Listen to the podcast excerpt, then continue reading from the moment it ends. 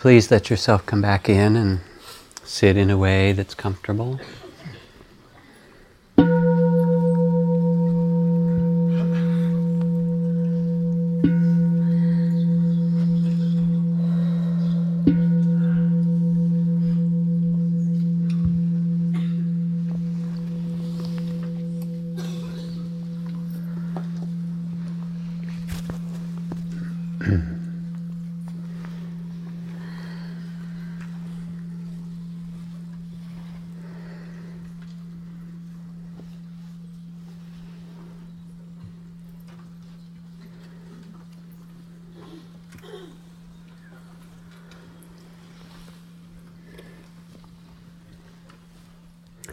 For those who were here the last couple of weeks, I raised a series of questions about the nature of attachment and the spiritual path so that we don't take it in ourselves in a kind of rote or idealistic way. Is there healthy attachment and unhealthy attachment, or is all attachment bad? You know, and is there skillful desire as well as unskillful desire, or is there a skillful use of anger? Or Is there a difference between anger and hatred?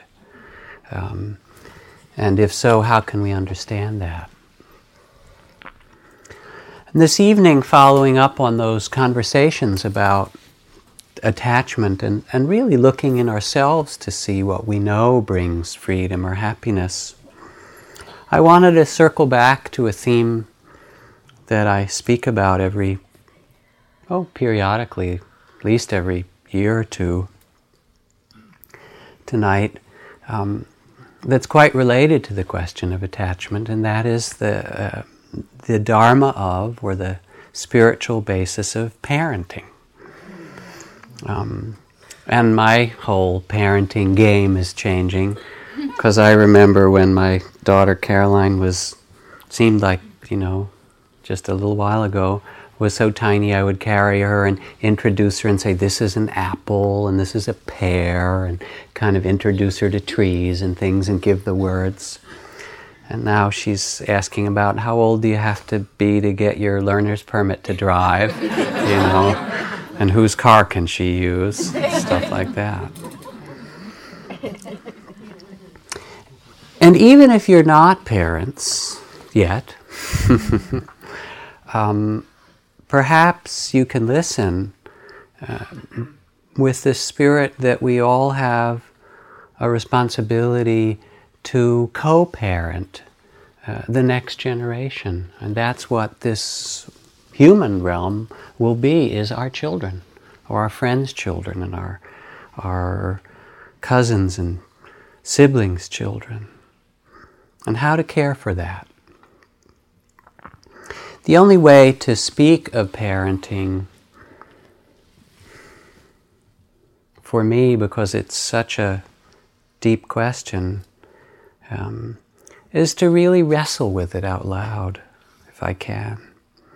Um, and I see uh, with some concern, especially the way that American government and politics have gone, um, where I heard at least a couple of years ago talk about, well, maybe we should reinstate orphanages and money for uh, food stamps for kids or disabled children um, has been reduced um, that there's some way in which there's a concern we need to take as a group of human beings for this next generation. When the Buddha started to speak in his own teachings, um, he began with the first basic or noble truth about suffering in life and how one would find freedom in the midst of that. Um, parenting is filled with both joy and suffering. It's just the truth, if you haven't tried it, just so you know. it's beautiful and it's troublesome. But more than that, in our current society, there's a, a bit of a crisis in parenting. it appears to me. Sometimes it's a terrible thing to go to the park or the supermarket, you know, and there's walking through the aisles of the supermarket and some two year old toddler knocks something off the shelf, you know, and then gets smacked. Don't you dare do that. Don't you reach for that. And the kid doesn't even understand, you know. They're there and the, the very best psychological minds of our society have been paid millions and millions of dollars to make those packages attractive to us, right? and they're just responding to that. And then they get whacked. You know, you're bad for responding to that. If you do that again, I'll whack you again or whatever.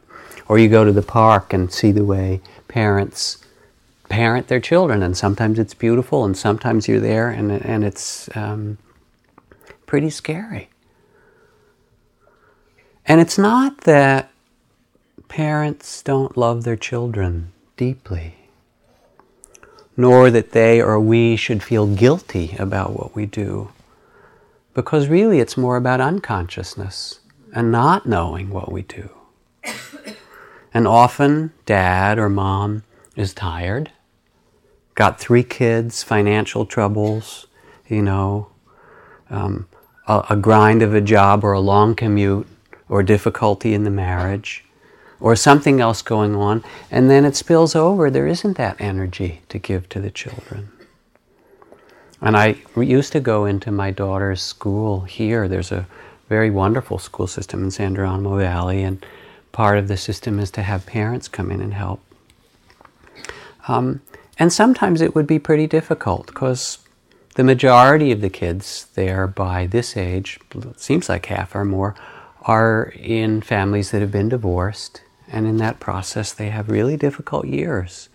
You know, and you can tell when you walk in a classroom which kids are in the middle of family difficulties. You can just feel it.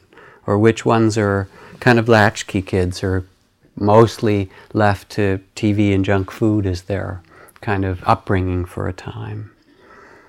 The largest number of poor people in the US below the poverty line in America are children. Often kids in single parent families. But no one is allowed to say anything.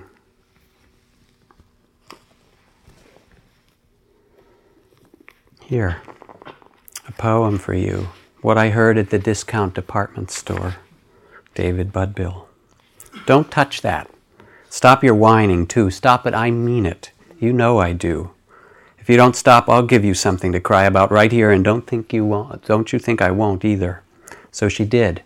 She smacked him across the face, and you could hear the snap of flesh halfway across the store, and then he wasn't whining anymore. Instead, he wept. His little body heaved and shivered. He was seven or eight. She was maybe thirty. Above her left breast, the pin said nurse's aid. Now they walk hand in hand down the aisle between the tables piled with tennis shoes and bags of plastic bags of socks.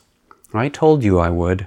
You knew I would. You can't get away with shit like that with me. You know you can't. You're not in school anymore. You're with your mother now.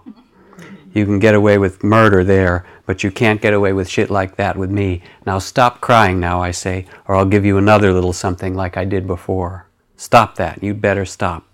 That's better. That's a whole lot better. You know you can't do that with me. You're with your mother now. Pretty painful, isn't it?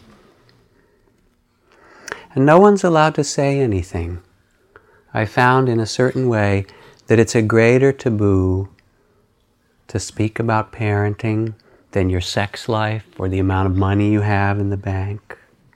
There's so many strong ideas and so much conditioning about how we raise our children. And there's also a tremendous amount of guilt and fear. Am I doing it right? And pain. And when you look, it's astonishing to see how much comes out of us on automatic pilot as it was done to us, like our parents. And we repeat it unless we become conscious of another way. And it's not that easy. In that way, parenting is a lot like meditation. We'll get to that at some point. I remember being at a conference I was teaching, and this woman had a young child, little less than a year old that she was holding, and the child was screaming and throwing a tantrum about something. And one of the older women in the room turned, there was a whole lot of people there, and she said, Do you, she, she, she had four or five kids. She said, Do you remember those days when you just wanted to take them and throw them out the window? And everybody in the room just laughed this great sigh of relief because they remembered.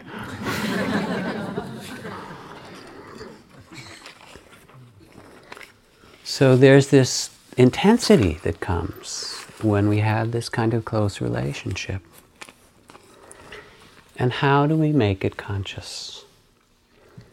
In our modern technological society, just as there's an ecological crisis, ozone layer, deforestation, extinction of species, toxic waste, caused by a lack of connection with nature just like there's crises in homelessness, in hunger, and racism in this rich society, in a world with enough to really feed everyone, where less than 10% of the annual arms budget of the countries of this world, what's spent on weapons, could feed every hungry person. Just as this kind of crisis, that loss of connection, there is in some way the same loss of connection with nature in parenting loss of community, of village, and of some of the values of the heart. And I know it most compellingly in the retreats I teach with Malidoma Somé, this African medicine man, Luis Rodriguez, a Latino poet who works with youth gangs, and working with young men from the inner cities who want elders, mentors, initiation, and when you don't get it, you go do it in the road to prove that you're a man. Um, and one of the most terrible things is to have some of these guys who are leaving their gangs or trying to say, you know, I just don't see it. I don't see myself living more than age 20, 22, 24. You know, it's too tough. Too many of my friends have died. And it's not right for a young person to know that many dead people. It's really not a right thing. And then I remember a moment. There was this one young man, young Latino guy who'd been in a gang, talking like that. And Luis stood up. He said, "You know, I've heard your voice. I've heard your poems." This man was, young man, was trying to write poems, and he said, "I can see you at 50 years old, writing, creating, whatever." And this guy was shocked. He said, You can? You can see me alive? And it was such a moving thing to have somebody outside him see him live and grow and prosper. But it's hard when we try to raise kids without village and community. The, there aren't the grandmothers, the elders, they're all at the office or the factory, or they live someplace else in the country, some other state. There aren't the uncles to take the kid when the parents are fed up with them, and the uncle needs to take them, right? To initiate the teenagers, to teach the art of being a community member. And there isn't, in the speed of our culture, so much the practices and the stories and the kind of holding that used to keep us connected with our instincts. So, for 25 years, America read in books how you should raise your kids. Bottle feed them every four hours. You know, it's nuts. Every wise culture knows that when a baby cries, there's a reason and you pick it up. Ah, just leave it there, let him cry it out. You know, and the, it's, it's crazy. In the 1920s, there was a famous school that taught by a man who had hundreds of thousands of followers who taught that it was bad to touch your children. Seriously. Now, good parenting wasn't so much a question if you look back in Buddhist teachings in the Buddhist time. Buddha was raised um, as a prince, and he was nurtured and cared for, and his needs and respect were respected and taken care of.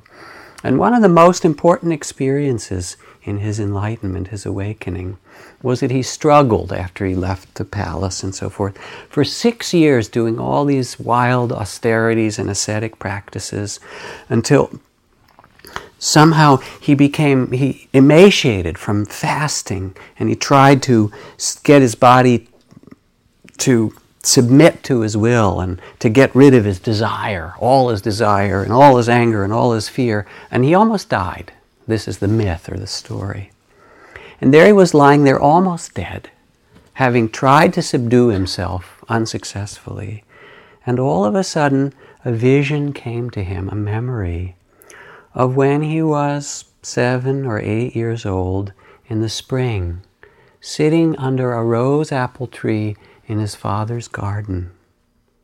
And all unbidden at that moment, that spring day under the rose apple tree, there came this sense of wholeness and well being and stillness and connectedness. And he thought, oh my, I've been going the wrong way to get enlightened. And it was actually that moment that turned him back to what he discovered or called the middle path, the middle way to honor rather than to try to destroy his own body and being. Now, the Buddha had this beautiful memory in his father's garden to draw on. But often, there are children that don't in this generation. So, John Gatto, the New York City Teacher of the Year, who I quote sometimes, um, when he received his award some years ago, stood up in front of the mayor and the school board and thousands of parents and castigated them for the soul murder of one million black and Latino children. And he spoke about it in very compelling terms. He said, Think of the things that are killing us as a nation drugs, brainless competition, recreational sex, racism, the pornography of violence, gambling, alcohol, and the worst pornography of all, lives devoted to buying things, accumulation as a meaning of life. All are simply addictions of dependent personalities, and that is what I see our current brand of schooling producing in our young people. We have increasing number of kids raised by TV and daycare. Daycare lowest paid job. Workers come and go, as it turns out, not very stable. Um, we see average children seeing thousands of murders on television and hundreds of thousands of advertisements by the time you grow up you're learning the images of violence and materialism, just the stuff we're trying to undo in spiritual practice is being fed to our children. Isn't it? We're the society with the highest infant mortality rate of any industrialized country, out of all the 28 industrialized countries. We don't give prenatal care universally. Through advertising, a few years ago, the Ninja Mutant Turtle books outsold all other children's books put together in two years. So that's one side. Or we have the hurried child syndrome, the other side, where parents think that they're going to direct their children to success. You know, educational tests and all those things for younger and younger kids. And there's a book that was written by this psychiatrist called The Hurried Child because he and fellow child psychiatrists were seeing more and more children younger for stress, age 8, 9, and 10, from their prep schools and the extra things that they had to do and their parents pushing them. And then you look in these magazines, parenting magazines, and you know, you see these things for reading to your children in the womb, teaching them the letters and stuff like that. and it's painful to hear about, isn't it? But probably the worst and the most difficult um, is that in certain places in our cities, half of our teens are at grave risk they're our children. And they miss the years of respect or safety or holding. And we have children who aren't bonded to an adult, who have a hole inside, and they don't have someone with good sense, with that capacity for love and intimacy to mirror it, to give it to them. And the wanting in a person like that is very deep. Better to be wanted by the police than not to be wanted at all, it says. and here we have this nation of commuters one person in the car, lots of big houses, everybody has their own bedroom, and people are lonely. And then you wonder what happens when they grow up. Kids who are raised in, you know, isolated ways or daycare, TV, or whatever. And then we come to meditation retreats.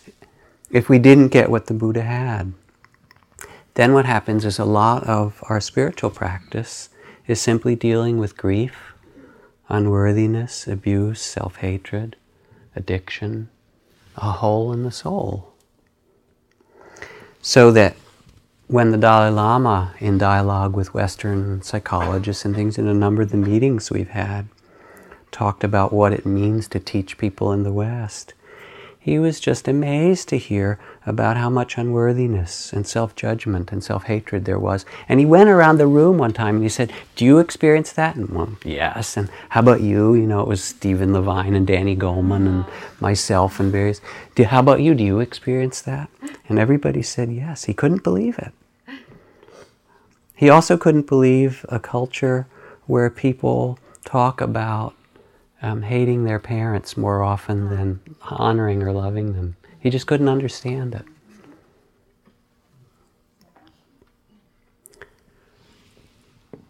When we do a deep spiritual practice, some of the grief and pain we touch is the sorrow of the world.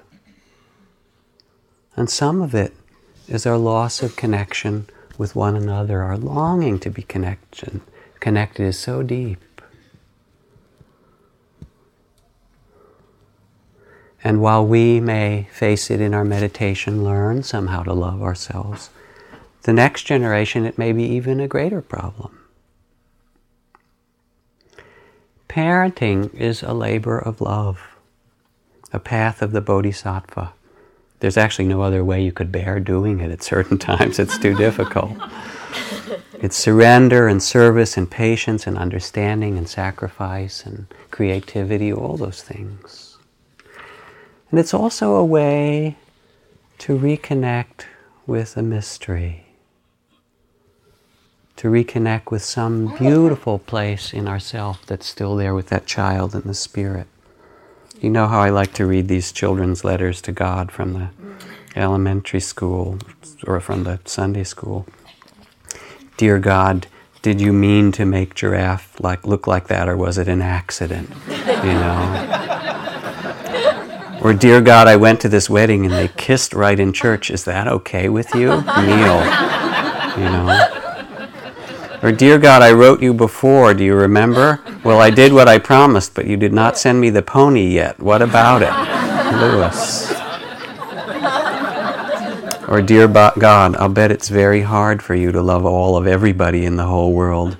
There are only four people in our family, and I can never do it. Um,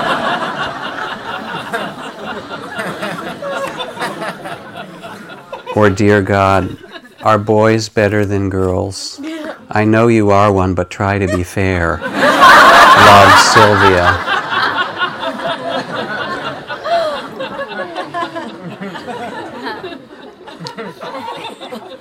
I remember a few years ago when my daughter was just on that phase of not sure whether to still believe in Santa Claus or not. You know, and she was leaving him notes and then she'd come and say, Well, he answered my note that he must be real, you know. He ate the cookies, or there's so many presents, my parents would never get me that much stuff, right? but then a year or two later, she took out the tape measure and she was measuring the chimney and saying, How does he get down there, you know?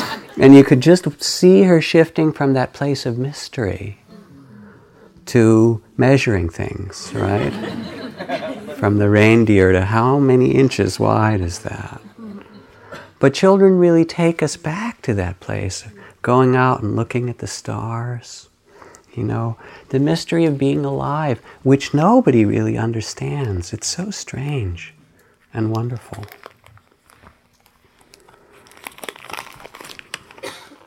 What did you learn in school today? A father asked his teenage son. Oh, we had lectures on sex, he said. Mm-hmm. Lectures on sex? Well, what did they tell you? Well, first, there was a priest who told us why we shouldn't. then a doctor told us how we shouldn't. Finally, the principal gave us a talk on where we shouldn't.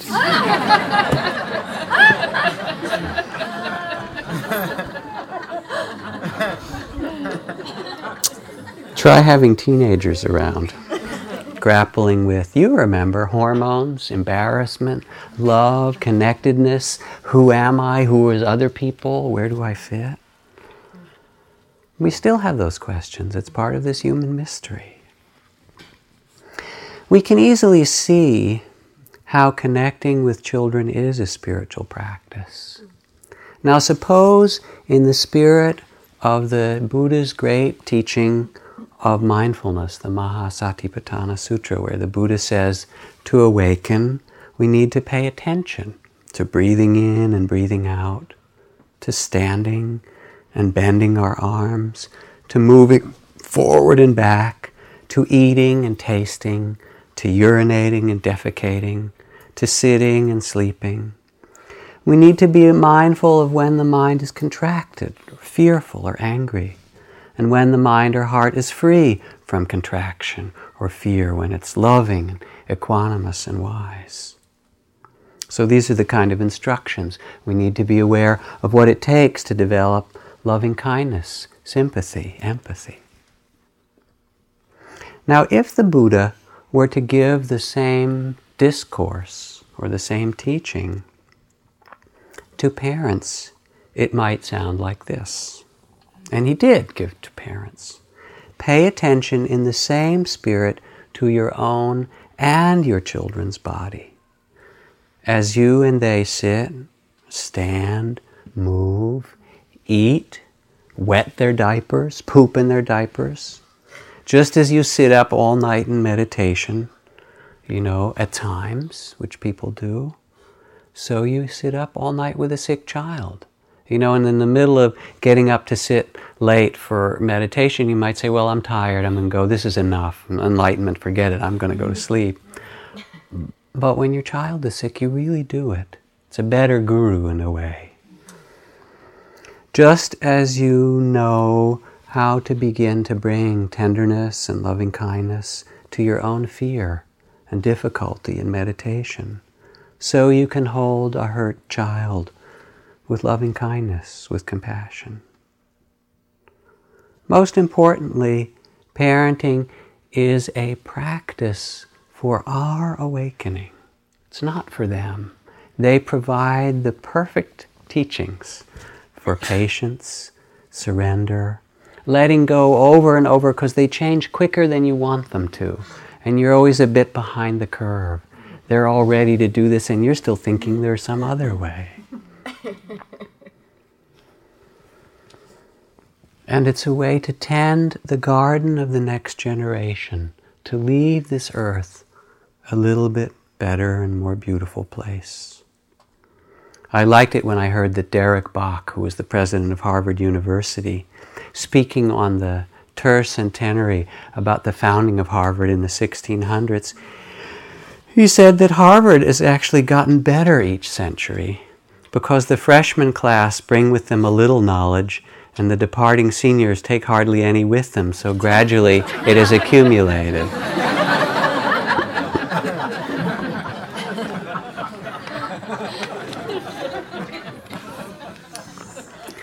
Now, what would be the principles of the practice of parenting, of conscious parenting. And you hear them and you realize that we're also parenting ourselves. If you don't live with children or have them around, they're really the principles for this one here as well.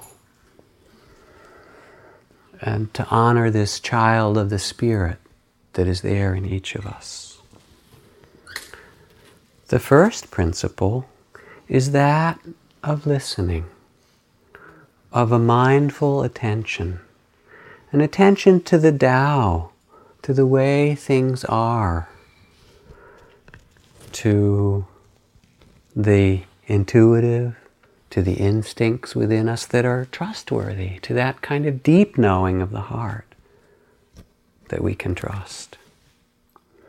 One of the favorite stories that I have told over all these years of telling stories is the um, account of this tribe in East Africa who don't count the birthday of a child from the day it's born out of its mother's body or even from the day it was conceived, which is the birthday in some cultures. But instead, they say that the birthday is the day that that child was first a thought in its mother's mind. And then when she thinks really seriously of having a child with this man, before she does anything, she'll go out and sit under a great tree in a field or forest and wait as long as it takes until she can hear the song of the child that would be born to her and this man. And when she hears the song of this child that would be born to them, she sings it to herself to learn it, and then goes back and teaches it to her lover so that when they make love, they sing the song together to invite that child to come in. and then as she's pregnant, she sings it to the baby and she also teaches it to the midwives. So when the baby's born, instead of coming out and you know being held upside down and whacked on the butt or whatever, instead the first thing that happens, the baby comes out, and who's ever there sings its song to it. And she teaches it to the village, so when the kid starts running around and falls and skins its knee, somebody picks it up and sings his or her song to them. And as they grow up, it's sung. And when they get married, the song of the two who come together in marriage, their two songs are sung together, all the way to the end of life, where if you're an old man or an old woman, the villagers will gather around you for the very last time as you die and sing once more your song to you. And when I heard that story, I felt this deep longing to live in a place where we knew one another by our songs. And that's the spirit of this mindfulness or listening. If a small kid is fussy, what's going on? You begin to listen. Are they hungry? Are they scared? Are they tired? And adults are the same. You know, when your partner gets fussy, you understand. They're hungry or tired or stressed. It's the same thing. You begin to listen. Or this story of a young child some years ago during the Vietnam War, five years old, watching all those images that were pouring into our living rooms on the TV screens. And started to have nightmares and get frightened and saying, Daddy, why is this war? Why are they doing that? And the father kept trying to answer, Well, um, it's because this country is split in half, and some people want this, and some people want that, and then we sent troops and tried to give all the answers and, you know, explain it all the ways that he could. And the child kept having nightmares and being frightened. And finally, one day, he listened more deeply. Daddy, why are they doing that? And he realized what the question was. And he said, You know, it's okay. It's far away from here, and it's not coming to where we live. And we're doing what we can to stop this war, but you don't have to worry that it's going to come to our, our village and to our community. And that's what the child needed to hear. In the same way, you listen with older children, their shyness, their embarrassment, their excitement about a new capacity, the day that's a fearful day for them, a bad hair day, you know, how it is when they go to school, and you begin to notice what they need and how we react to them, how we contribute to its difficulty, or how we can listen with understanding. There is a Tao, as in the Tao Te Ching, not as in the Dow Jones, although maybe there is that too. There's a Tao of how long to nurse children, or how late to allow them out on dates. There isn't some fixed rule. And this attention begins to teach us and them to feel the rhythms just as much as we notice the in breath and the out breath in our own body. And when we see, we can understand, when we understand what our kids want and see that what they want is to grow and blossom, we begin to develop a trust in their innate being, in their resiliency. It's kind of remarkable. We have a culture that is kind of afraid of dependency. Um, Peggy O'Mara, who's the editor of Mothering Magazine, which is one of my favorite radical journals and one of the best, put it this way. And she, she really talks about the roots of what's going on in our civilization society. She kind of puts it under the rubric of parenting. She says we have a cultural bias against dependency against any emotion or behavior that indicates weakness.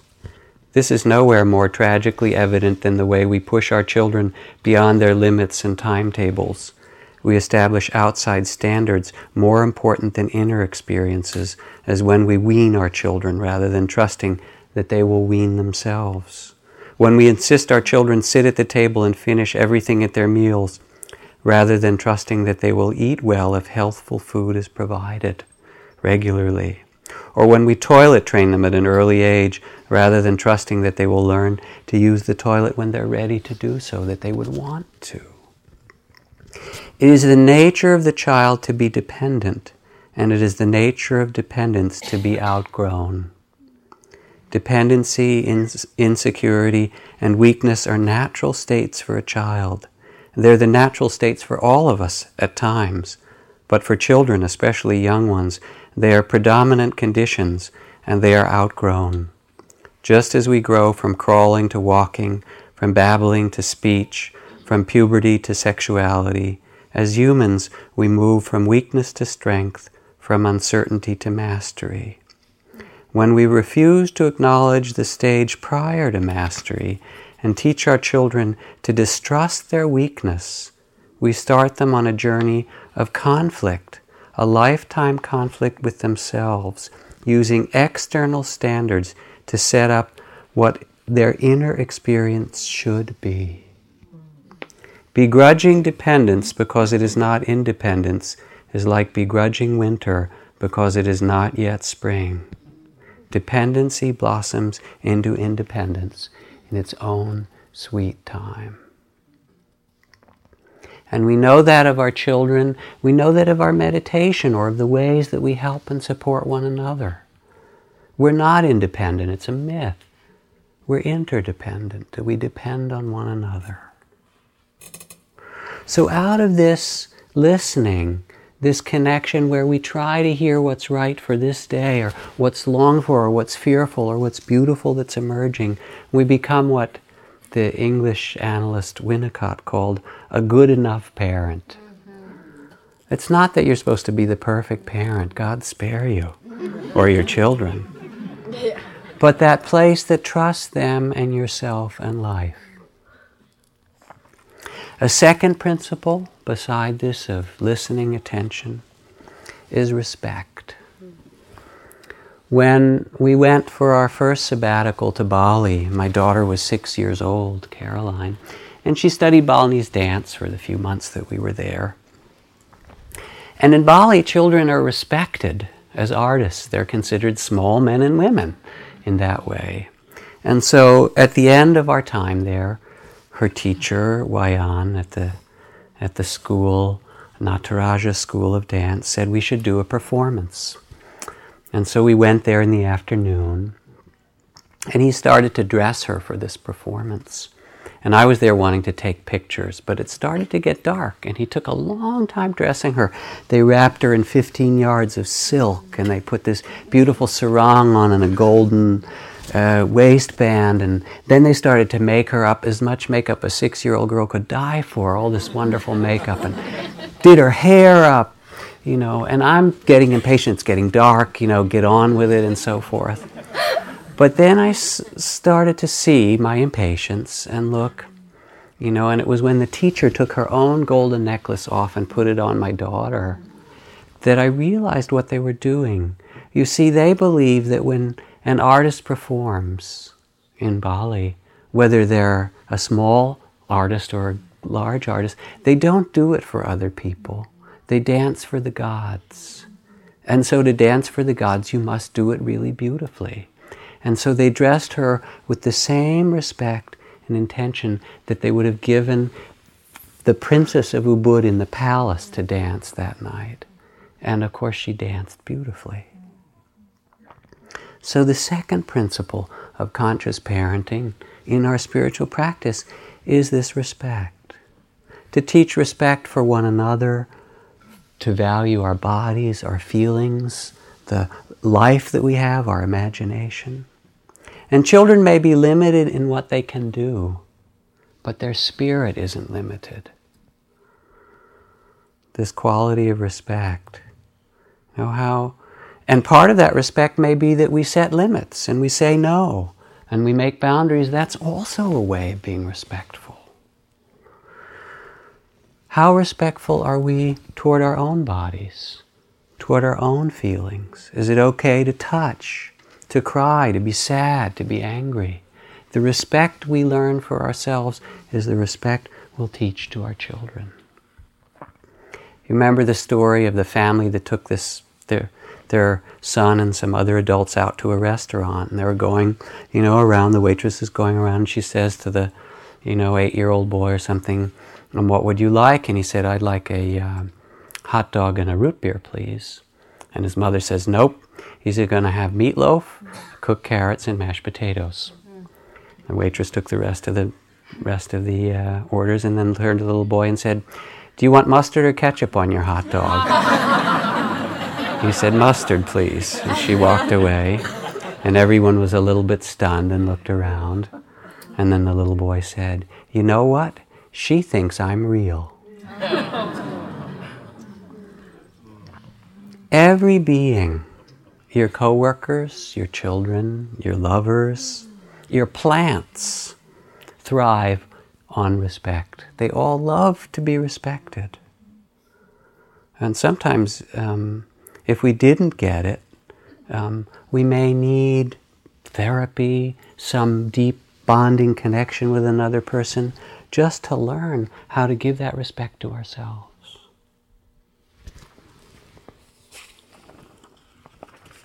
So, listening, respect, two more principles.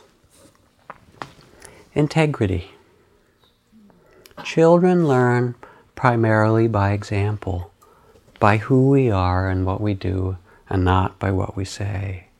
They notice. They, I mean, one of their main jobs is to observe what big people are doing, right? And they observe really well and they notice if our words, you know, if we walk our talk or not. They watch. So the question is what do we communicate? How do we drive? How do we treat other people? What do we do with our own bodies or feelings? There's a story of an old sailor, smoked a pipe, you know, used to wheeze and cough and because of the smoke and whatever. And he had a parrot, as old sailors often do. The parrot could talk. But after a while, the parrot got sick and it was wheezing and coughing away. The sailor thought he'd have to stop smoking because the smoke was bothering the parrot. So he took the parrot into the vet. The vet examined the parrot, whatever you do for a bird. Came back and said, Well, is he all right? Is he getting emphysema or something from secondhand smoke? You know how it is these days, right? And the vet said, No, the parrot's fine. Um, he's just imitating your cough.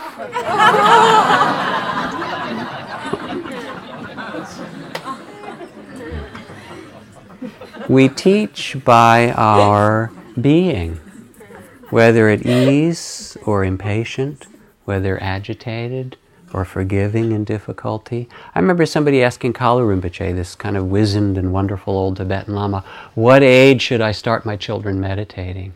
And he said, Don't do it. You know, if they want to start, they'll start themselves. You don't need to teach your children meditation, you need to do your own meditation. It's like my, you know, daughter sometimes saying, Dad, I think you need to go meditate, right?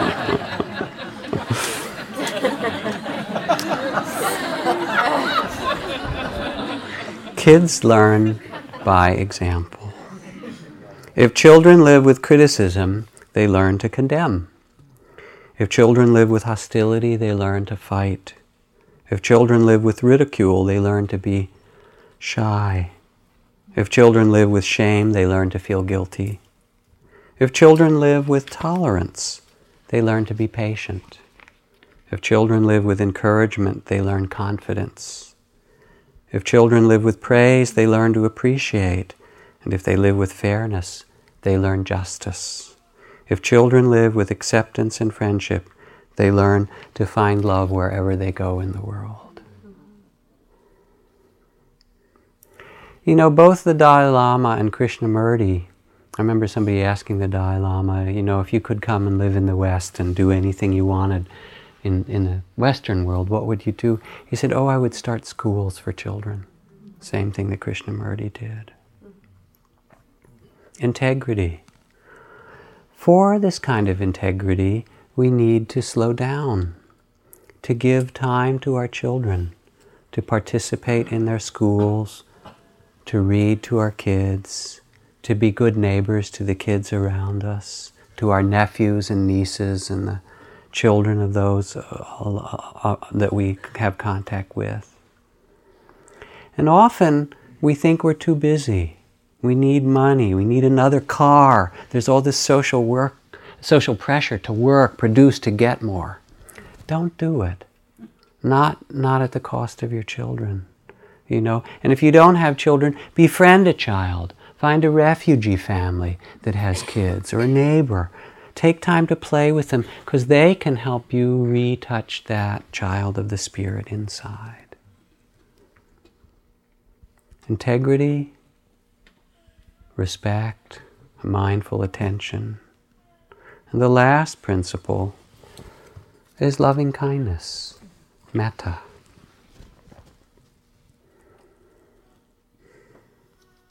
You know, when we sit in meditation, how hard it is. We kind of bring ourselves back over and over again to our body or our breath or something like that.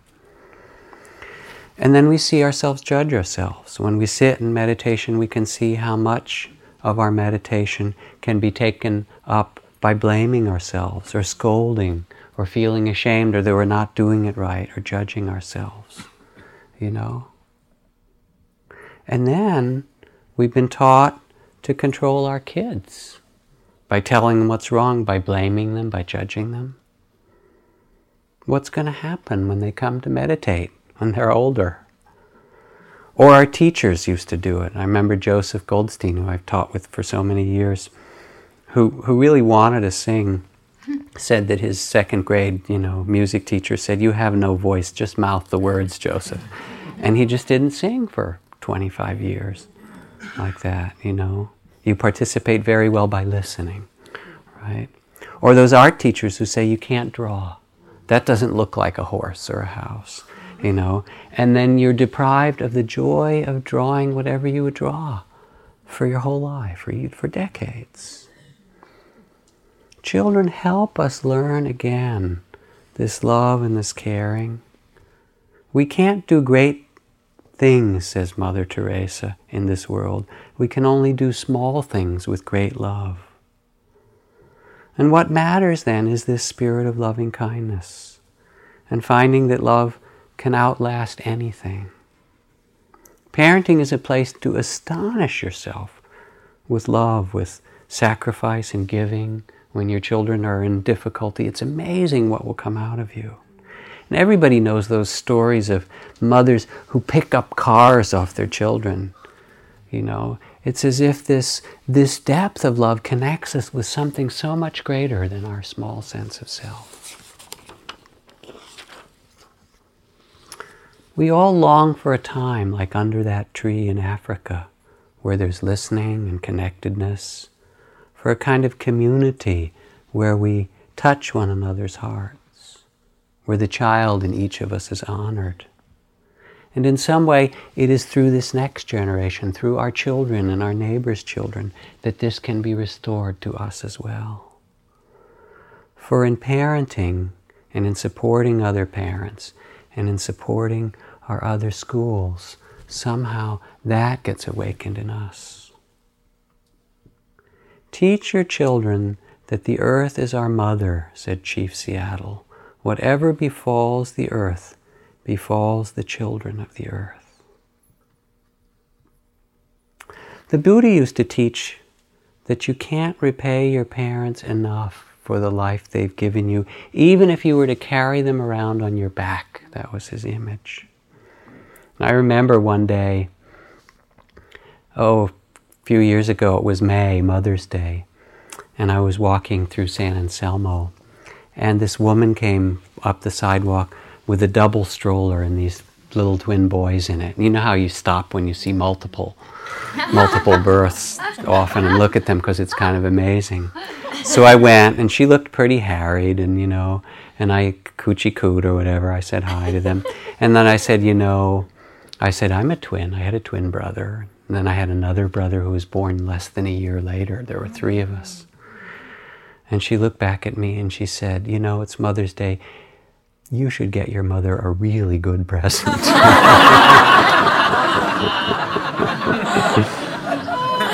Mm. The way we repay our parents, said the Buddha, and all generations, is bringing the Dharma to them. And what this means is our attention, our respect, our loving kindness, our integrity to them and to life. And don't think that we need to be richer and have more time off to do it. You know, we can see this as a world, a dog eat dog world, where, you know, everyone is in danger of being eaten. Or, said my teacher Ghosananda, we can see this as a world where we all feed one another. And it's kind of amazing when you go to third world countries, which many of you have traveled in, in Asia or Latin America or Africa, how in the still intact village cultures and kind of traditional culture, how happy the children are often. And how many laps there are for them to sit in, and how you can go and be with the Tibetan people who have no money and are refugees and in a place they can't even go home and it's really difficult, and their kids smile at you, and they're, they're the most happy children on earth because they're held and loved so deeply. And if we let ourselves feel back to when we were three or seven or thirteen, when we were hungry or frightened or confused or cold or something, and all you really wanted was somebody else to see that and say it would be okay. And in this attention, to the next generation of human beings. We learn ourselves the great gift of generosity. We bring the gift back to the earth of respect and freedom of heart that is our true nature. Because in this society, we have the capacity to feed all the children who are hungry. We do. And we have the capacity to clothe all the children who are cold. And in some way, every child that's born is a Buddha waiting for our respect, his to care for him or her. It's so natural. Ralph Waldo Emerson said, To laugh often and much, to win the respect of intelligent people and the affection of children, to earn the appreciation of honest criticism and endure the betrayal of uh, false friends, to appreciate beauty and find the best in others, to leave the world a bit better, whether by a healthy child, a garden patch, a redeemed social condition, to know even one life has breathed easier because you have lived this is to have succeeded. So let's sit for a moment. Try to remember back in your own way to that amazing experience of being a child in this human world.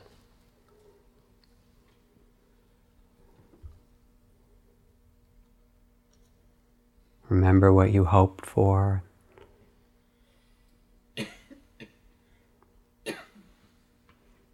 And remember the beauty that was there, born in you, that's still in you. I don't think we'll do discussion tonight, but um, a couple of announcements and then a chant, and we'll go. Courtney came up to me, one of the beautiful young children here, and gave me this note in her own handwriting that says Dear Jack, my friend Aaron needs a ride to Berkeley, spelled B E R K I L Y, Berkeley, tonight. If he doesn't get a ride, he will be sad, cold, and hungry, and have a lot of bug bites. Please find him a ride and have them come to the children's stage where he's helping with the family night. Can anyone give a ride to the East Bay? Great. So we look for uh, Aaron out there? Thank you. And then another child came up and said, Cassandra needs a ride to San Anselmo tonight. Can anyone give a ride to San Anselmo? Thank you. Why don't you meet Cassandra up here by this white orchid? So I'll be here again next week, um, and then the week after, I'll be away at family camp with my mom and brothers and their wives and their kids and stuff. And um, Joseph Goldstein will be here leading a retreat at the retreat center, so he's going to do the Monday night talk in two weeks, and then I'll be back for most of August. Um, like to invite those of you who have never done a retreat. If you've just come for a little while, you might try a day long retreat here just to see what it's like of loving kindness or mindfulness. Um, and if you've come for, you know, a bit of time and feel connected, um, try a silent retreat. They're quite extraordinary. Really, one of the most wonderful experiences you can have. The first few days can be a little difficult, I have to say, because you run into all the stuff that you carry that needs to be just let go of and shed and open. They become really quite magical. So now it's here for you. So. So, a little chant, and then we'll go. The chant is the word that means to bow to or pay respects. Again, in India, when you meet someone, the greeting is namaste, which means I honor the divine within you. And the root of that word in Sanskrit is namo, which means I bow to, bow to the child of the spirit in each of you. And I bow to the wise elder in each of you. So we'll chant Namo nine times. And you can imagine what you'd like to bow to, and then we'll go out into the summer evening. Namo.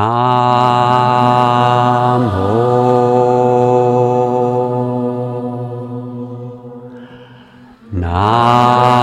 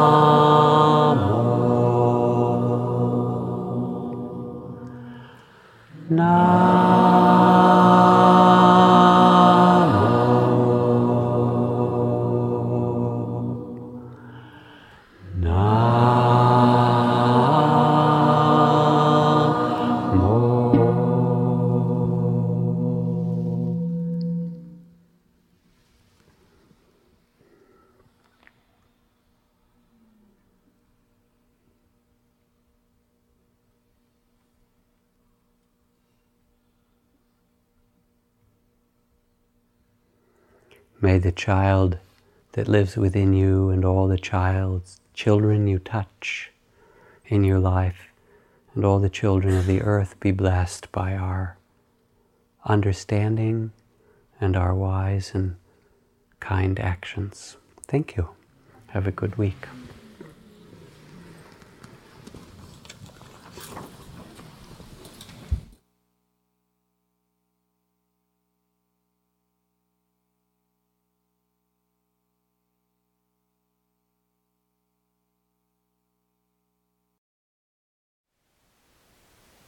Thank you for listening. To learn how you can support the teachers and Dharma Seed, please visit dharmaseed.org slash donate.